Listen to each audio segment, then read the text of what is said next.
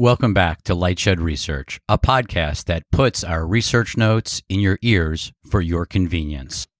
October 25th, 2021. The Facebook operating system control trumps the most powerful platforms. It has been thought that being a major quote unquote platform was the king position on the internet. And of course, some of the internet's largest platforms are the biggest companies in the world, with millions of businesses built on top of them. Certainly, the power of the social platforms was highlighted when these platforms even quote unquote trumped the President of the United States. However, it has become clear that the power of even the largest social networks and communications platforms are limited, as they sit on top of two major operating systems. The operating system sets the rules, controlling which platforms can live on the OS, how they monetize, and even take a piece of advertising, subscription, and or transactional revenues. There has been a backlash against operating systems, especially Apple, for its control in taking what some view as an exorbitant take of subscription and other revenue on its platform, led by Epic's Tim Sweeney. But in the meantime, Apple has asserted even more control around advertising under the guise of quote unquote privacy. And we have seen the fallout already in weakness from Snap on last week's earnings release. TV OS leaders are gatekeepers. The fact of the matter is, if you want true control on our centralized internet world, you need to own the operating system. That is the peak of the hierarchy. For this reason, we have been obsessed with who will win the tvOS battle. We've been surprised how Apple, Google, and Amazon have all stood by as Roku became the dominant tvOS player, effectively becoming a gatekeeper to the connected TV world, as Liberty's John Malone highlighted last year. Quote, if the platform provider can capture a large enough global scale of consumers who are essentially using it as a bundling agent, right, as an intermediary, then they're going to have market power over the suppliers of the content, and they will emerge to use that market power to get a pricing or access differentiator, and they'll build a business based on it. End quote. Given the financial rewards from winning the tvOS war, it is not surprising that the battle for supremacy is intensifying. Google has begun to ramp up its tvOS efforts over the past year, and now Amazon launches its own TVs this week with its tvOS embedded.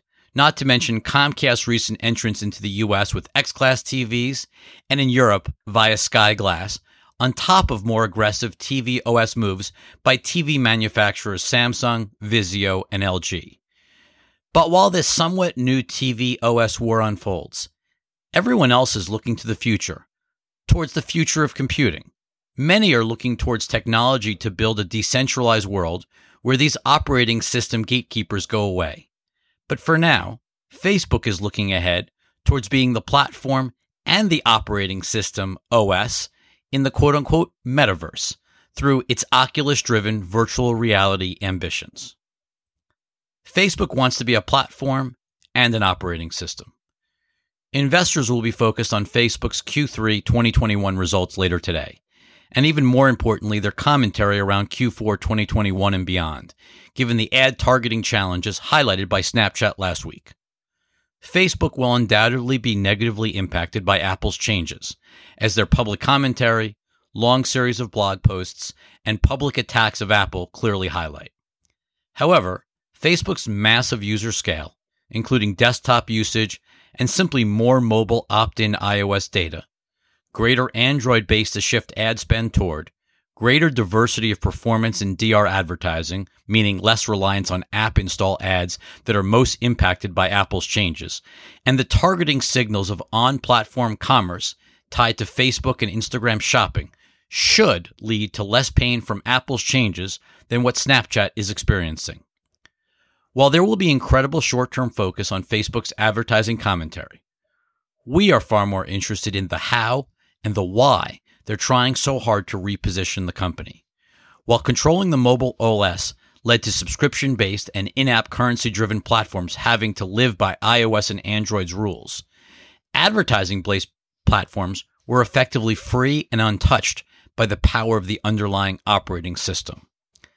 Apple's privacy changes that started with iOS 14 and grow in iOS 15 weaken ad targeting regardless of their underlying intentions, and illustrate how mobile operating systems can impact advertising too.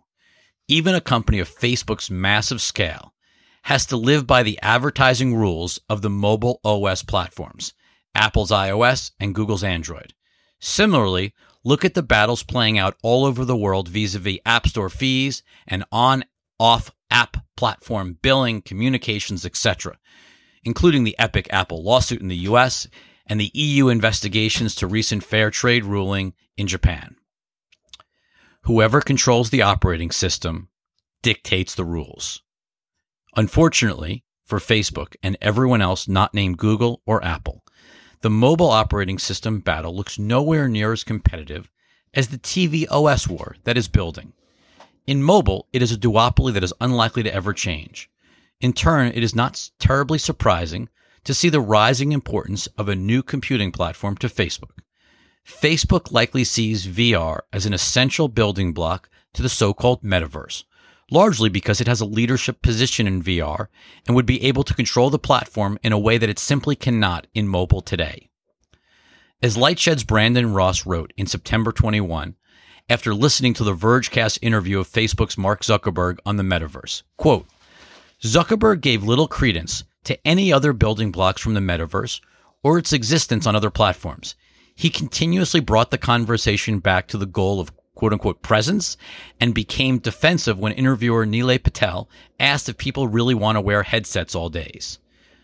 Generally, shifts in media and our communications bring new dominant companies and platforms that are native to new technology, such as Roblox, Epic, etc. End quote. It's also worth noting that normally a company of Facebook's scale and financial resources would simply acquire its way into a platform shift Acquisitions of Instagram and WhatsApp certainly accelerated Facebook's mobile dominance. However, given the intense global regulatory scrutiny, Facebook is likely unable to make any material acquisitions for the next few years, if ever, to accelerate its metaverse ambitions. Calling Facebook a quote unquote a metaverse company was surprising. But building speculation that Facebook is about to undergo a corporate rebranding to focus on its metaverse ambitions feels like the company's almost trying too hard to force its new mission, as we discussed on last week's episode of the Lightshed podcast. Let's listen to a clip from episode 77. Yes, Evan was speaking at the Wall Street Journal conference, and they asked him about the metaverse. Okay, so let's play that. Hold on, let's play is, that clip. It is the you... greatest foreshadowing of all time. So let's. Okay, so, let's so this it. happened. This happened earlier in the day. Here we go. Yes.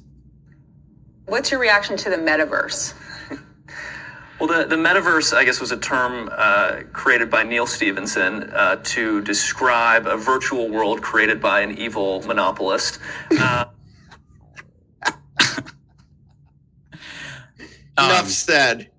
Like, he was clearly, I mean, you know, as he goes on in the conversation, was clearly taking a shot at Zuck. And then hours later, this name change thing came out, I almost fell on the floor because the first thing that I thought of was that this interview earlier in the day. And then, like 10 minutes later, um, Jack um, t- tweeted, Jack and Dorsey. uh, Jack Dorsey. Well, read what Uh, read what he was respond. Read what he was responding to. You don't need to read he- the whole thing. You don't just need the- to read just the the whole end. thing. He was just refer- it was a tweet. He quote tweeted. right. Yes. The, the thing, but the person in the tweet said, "What if Neal was right?" Implying, "What if Neal was right that about the evil whatever monopolist?" And Jack dunked on it and said, "Narrator, he was." Dude, it's amazing. it's amazing. This is the best part of the internet. The best part of Twitter is sort of the interplay between people, you know, relevant people in the conversation, and just seeing it all play out in real time is amazing. Simply Oh. amazing. It's also like if you kind of thought about what what's been what would happen that day, um, you got a glimpse into where Evan sees the world and the next computing platforms going, where Jack does, and where Mark Zuckerberg does, And how different they are. and how different they are. Jack is all about um, decentralization and uh, the ethos that are behind the crypto movement Yep. and is moving the Twitter platform in that way. Obviously, there's Blue Sky Project for the decentralized, you know, kind of version of or infrastructure for Twitter. Number one, then you have Mark um, all in on VR and Evan all in on AR, despite the fact that there's some metaversy elements to the Snap app itself, even though he doesn't want to be associated with the word metaverse. I guess as we've said, I mean, like metaverse, it's all these are all building blocks and elements of like that more dystopian metaverse that is in Snow Crash or in Ready Player One. Just, but but it just feels like it. Honestly, Facebook just feels like they're trying too hard. Like if they rename the company focused on the metaverse, like it just it, it, feels like it's almost like exposing an underlying issue. Like they're trying to force well, I mean, metaverse like, issue. Yeah, I mean, we've we've talked about this. They're trying to get away from the, um, the news stuff and all the other problems that they're having. I think Mark is heading back to Congress, right? Wasn't that a big story yep. this week? But, um, and there was but, also a story. There was a story that Horizons, I guess, a VR, yeah, well, VR Hor- world, right? So Horizon, which has been in beta for a while, I think since March, um, might be the name of the. It would make sense if that's the name of the company, uh, the new company. Ultimately, everyone's going to fucking call it Facebook anyway. It's the same thing as this like Alphabet Google thing. No one says Alphabet. I don't even know if people who work there say Alphabet. I wonder if people even know that it's Alphabet who work there.